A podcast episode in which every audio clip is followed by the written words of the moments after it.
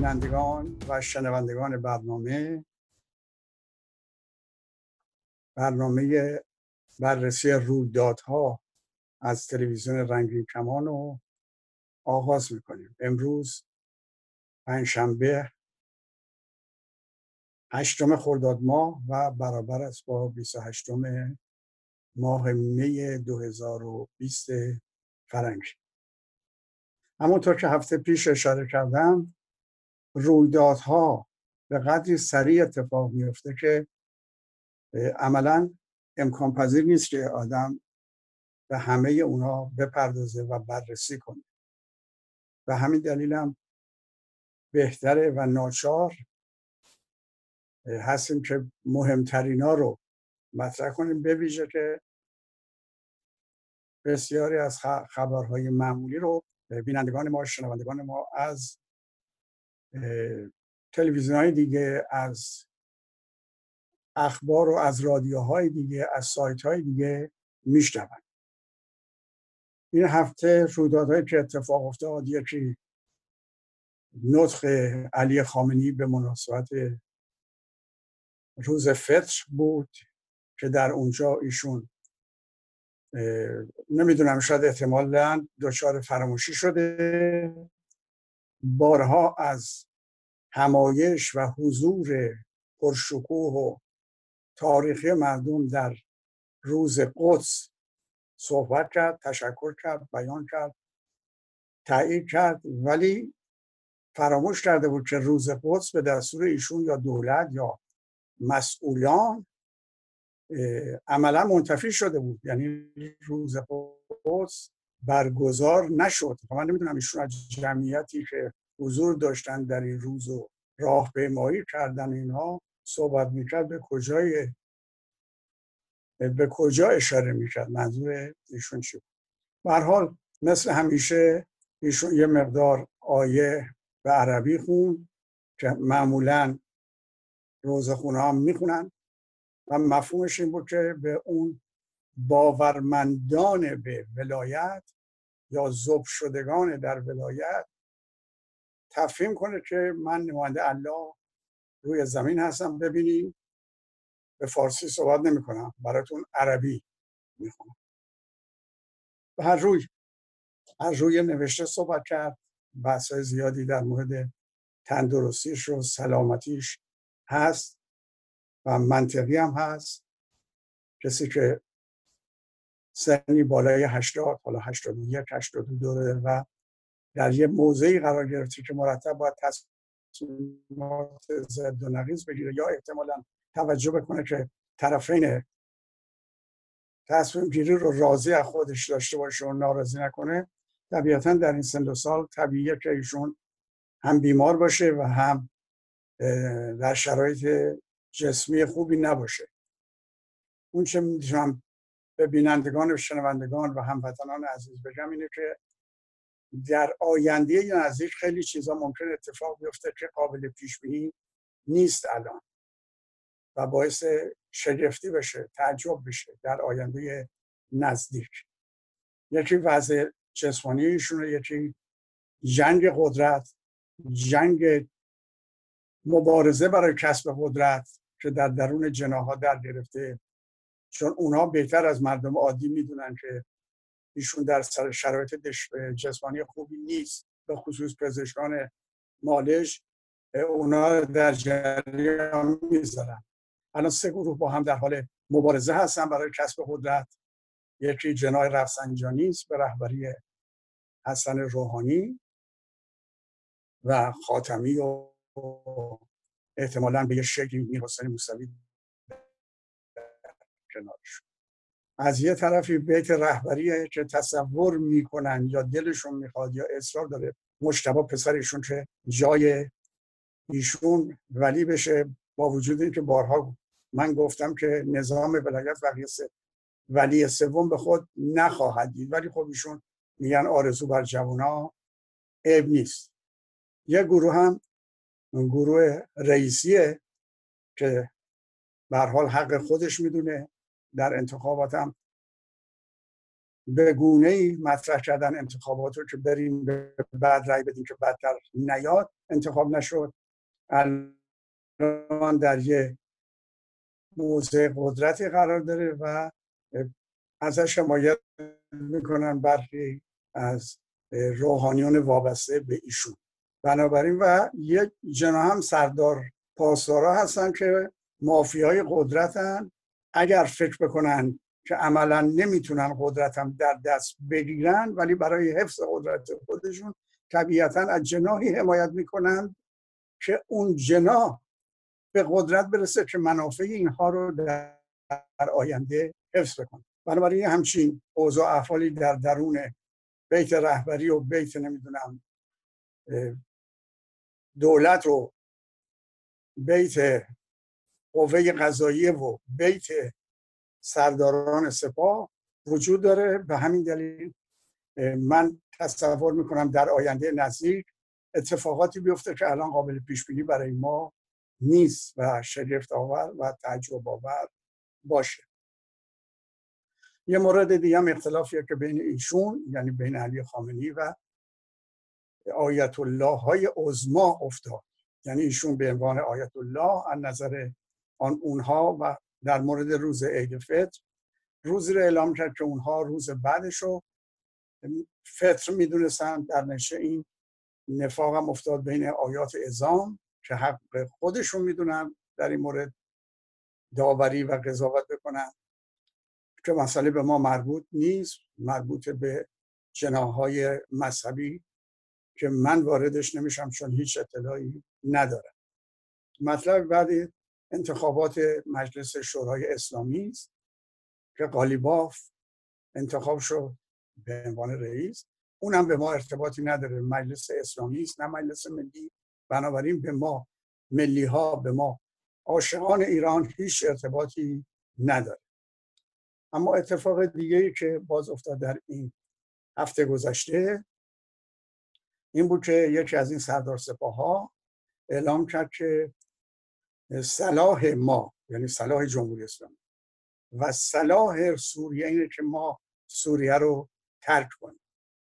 و یکی از نمایندگان مجلس هم گفت بنابراین اون سه میلیارد دلار یا اورویی که در این مدت در این مدت افسار در اونجا خرج کردی کی باید پرداخت کنه؟ البته ایشون یه عددی لابد حساب کرده نمی‌دونم چجوری ولی از دید ما این محاسبه درست نیست. برای اینکه چهل و یک سال از روز استقرار جمهوری اسلامی تا امروز که داریم صحبت می‌کنیم نفت مجانی جمهوری اسلامی به اسد داده. بنابراین شما اگر فرض بگیرید هر سال یک میلیارد هم پول نفت مجانی در مجانی باشه که در اختیار ایشون قرار گرفته بنابراین باید یا 41 میلیارد دلار یا نمی‌دونم اورو به این سی میلیارد اضافه کرد. از طرف دیگه فقط خسارت مالی نیست. الان هفت ساله که اینا خودشون وارد جنگ سوریه کردن که حالا دلایلش الان نمی‌خوام بگم فرصت باشه خواهم گفت به چه دلیل اینا وارد این ماجرا شدن؟ ولی به هر حال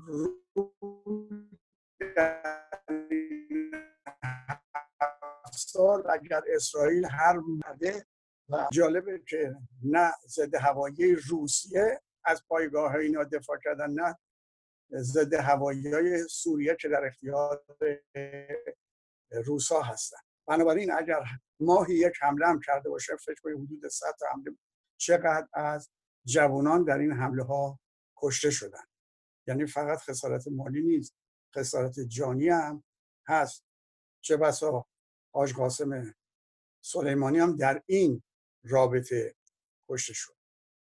من یه موردی اینجا اشاره بکنم. یه روزی این حاج قاسم که می‌گفتن که نبوغ نظامی داره و خب خیلی رو ما در طول تاریخ داشتیم که دانشگاه نظامی ندیدن ولی نبوغ نظامی داشتن. ایشون یه روز در یه سخنرانی آمریکا رو تهدید کرد یا ترامپ رو تهدید کرد. که برای شکست آمریکا جمهوری اسلامی لازم نیست وارد مثلا برخورد بشه وارد جنگ بشه وارد رویارویی بشه. همین سپاه قدس کافیه. بعدم دچار فهم شد گفت اصلا خود من به تنهایی می‌تونم آمریکا رو شکست بدم. این نطق دقیقا نشون داد که ایشون هیچی از قدرت نظامی امروز دنیا نمی‌دونه. قدرت نظامی که آمریکا داره روسیه شوروی که دومین قدرت بمب های اتمی و هیدروژنی و نمی‌دونم غیره هست به خودش اجازه نمیده. بگیم ما با تمام قدرتمون می‌تونیم آمریکا رو سرنگون کنیم. شما یه تنه این کار می‌کنم. این نشون که چقدر بی اطلاع از مسائل نظامی امروز دنیا و اونا هم خب گفتن خیلی خوب. اگر قرار تو یه نفر آمریکا رو سرنگون کنیم ما اصلا همه رو ول می‌کنیم فقط تو رو.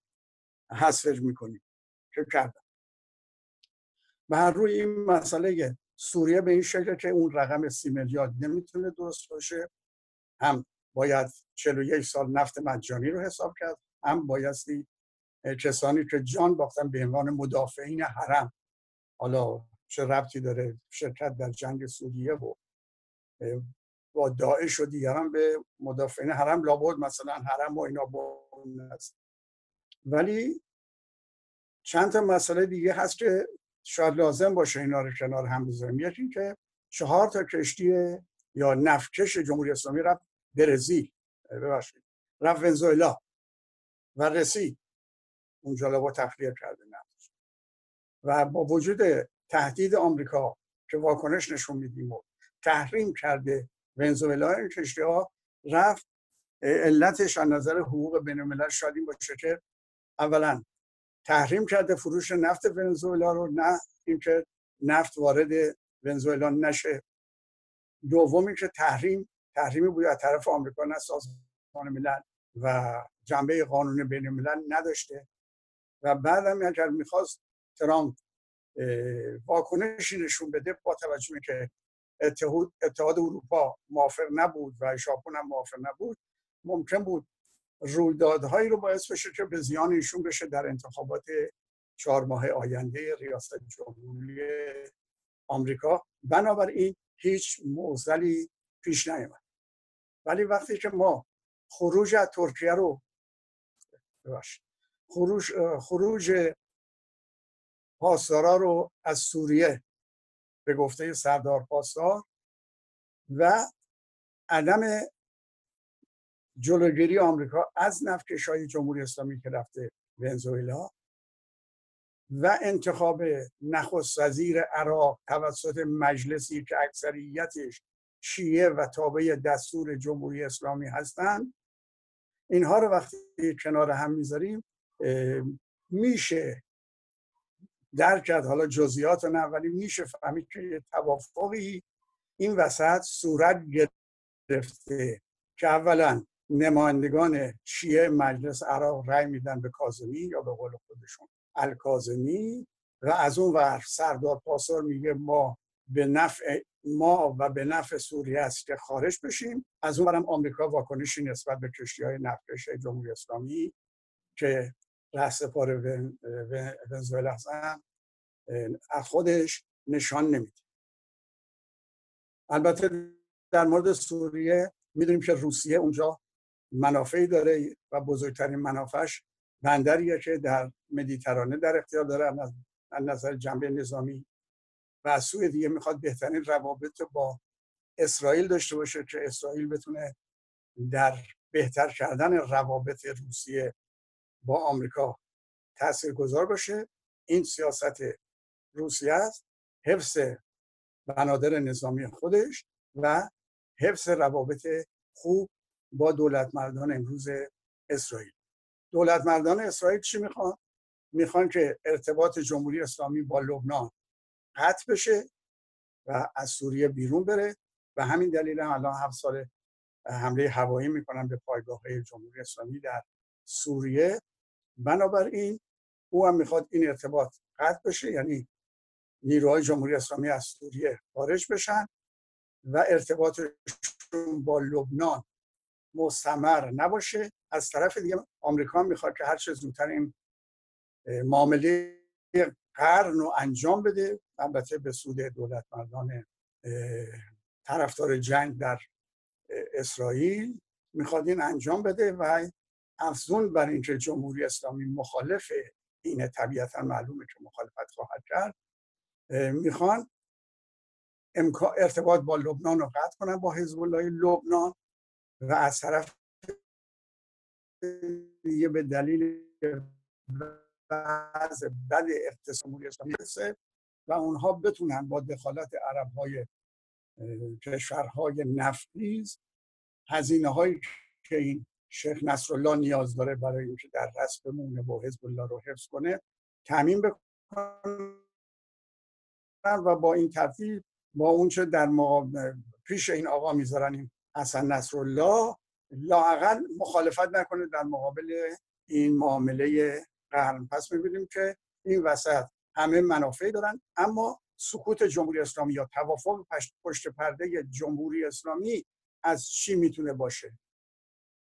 از اینه که وضع اقتصادی بسیار ناجوره خطر انفجار در داخل خیلی زیاده. شاید کرونا یه مقدار عقب انداخته کریزش ناگهانی و سرنگونی و نابودی استبداد مذهبی رو در یه همچین شرایطی قرار گرفته که راهی نیست.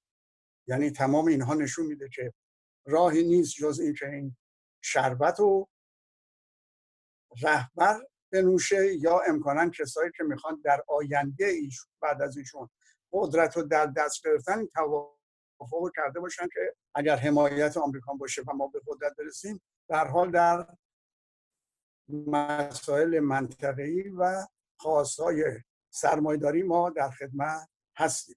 به این شکل میشه توجیه کرد و بنابراین اینا رو باز میشه برگردون به وضعیت ناسالم جسمانی رهبرشون که این تکاپوها و این ارتباط ها جنگ داخلی مبارزه کسب قدرت و ارتباطات خارجی رو میشه به این شکل توجیه کرد.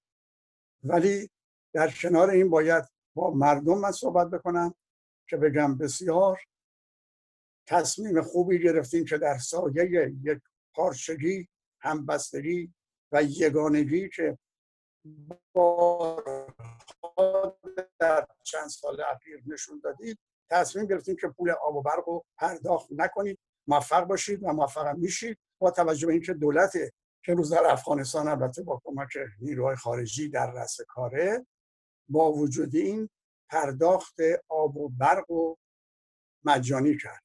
یعنی آب و برقی که استفاده می‌کنن مجانی میشه. با توجه به این رویداد که در کنارمون اتفاق افتاده حتما مردم می‌تونن در سایه همبستگی آب و برق رو پرداخت نکنن و هیچ قدرتی نمی‌تونه آب و برق رو روی یک ملت هشتاد چند میلیونی ببنده.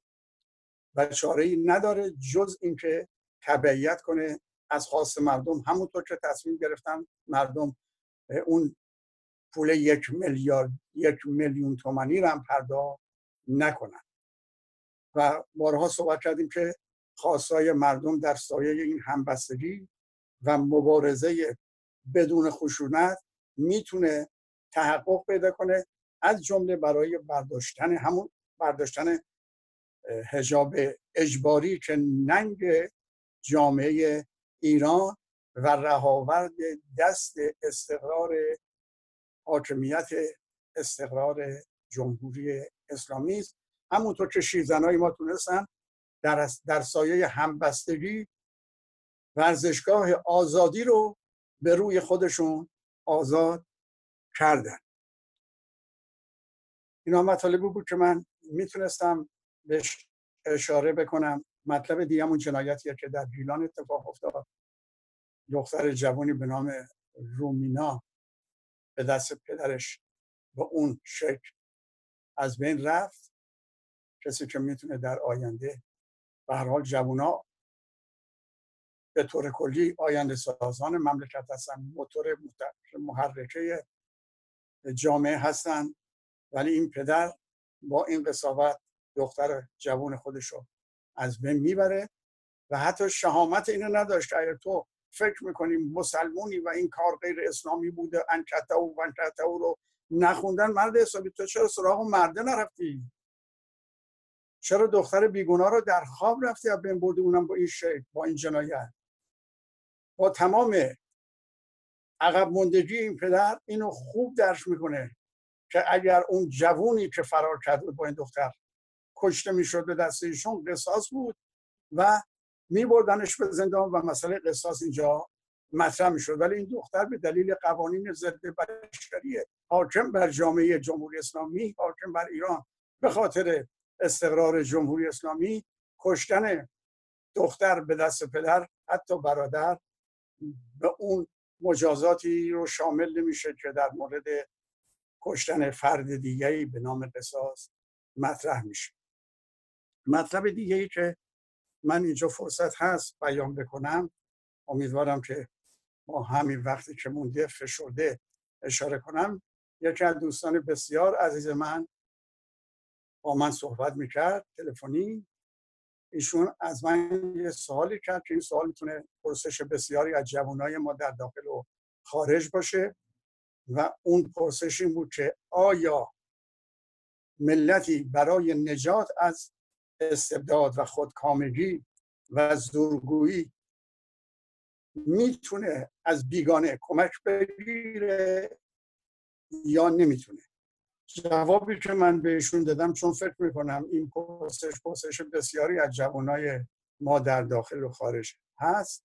پاسخی که بهشون دادم در اینجا تکرار می‌کنم که برای نجات از استبداد خودکامگی زورگویی حقکشی یه ملتی اگر خودش توانایی اینه نداره که موفق بشه می‌تونه از خارجی یا از نیروی خارجی یا از دولت خارجی کمک بگیره. ولی کدوم دولت با چه انگیزه ای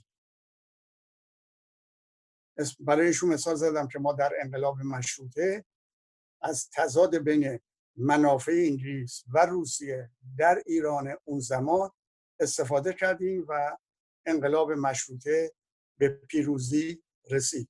کار بسیار درستی که رهبران مشروطه انجام دادن و موفق شد. اما همین رهبران که از این تضاد استفاده کردن و انقلاب رو به پیروزی رسوندن متوجه یک مطلب نبودن مثل شطرنج بازی که حرکت های بعدی طرف رو نمی‌تونه حدس بزنه. متوجه این حقیقت نبودن یا این برنامه انگلیس ها نبودن که حمایت انگلیس از مشروطه خان در تهران به خاطر اینه که وقتی در ایران مشروطه حاکم بشه شاه بدون قدرت میشه. شاهی که در ارتباط با تزار روسیه هست قدرت عملی را دست میده و این به زیان روس ها منافع روس ها یا سیاست روس ها در ایران تمام میشه. همون موقع شاید اطلاع داشتم بعضی از رهبران انقلاب مشروطه که انگلیسی که در ایران در سفارت باز می‌کرد که مشروط خواهم برن اونجا بحث بشینن در خوزستان که نیروی نظامی داشت بیشتر از هندی آورده بود از هندوستان آورده بود اونجا مشروط خواه رو سرنگون میشه یعنی یه بام و دو هوا. در تهران حمایت می‌کرد در اونجا واکنش نشون می‌داد و یا سر مشروط خواه رو مورد حمله قرار می‌داد و سرکوب می‌کرد.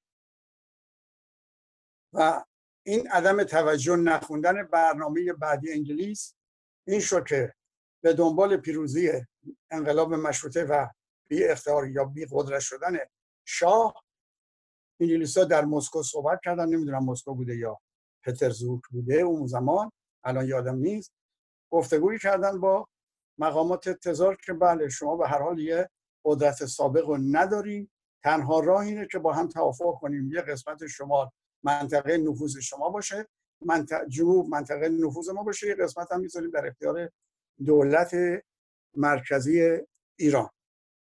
و این اولین واکنشی بود که بر ضد فرمان روایی قانون و انقلاب مشروطه انگلیسان استعمارگر در ایران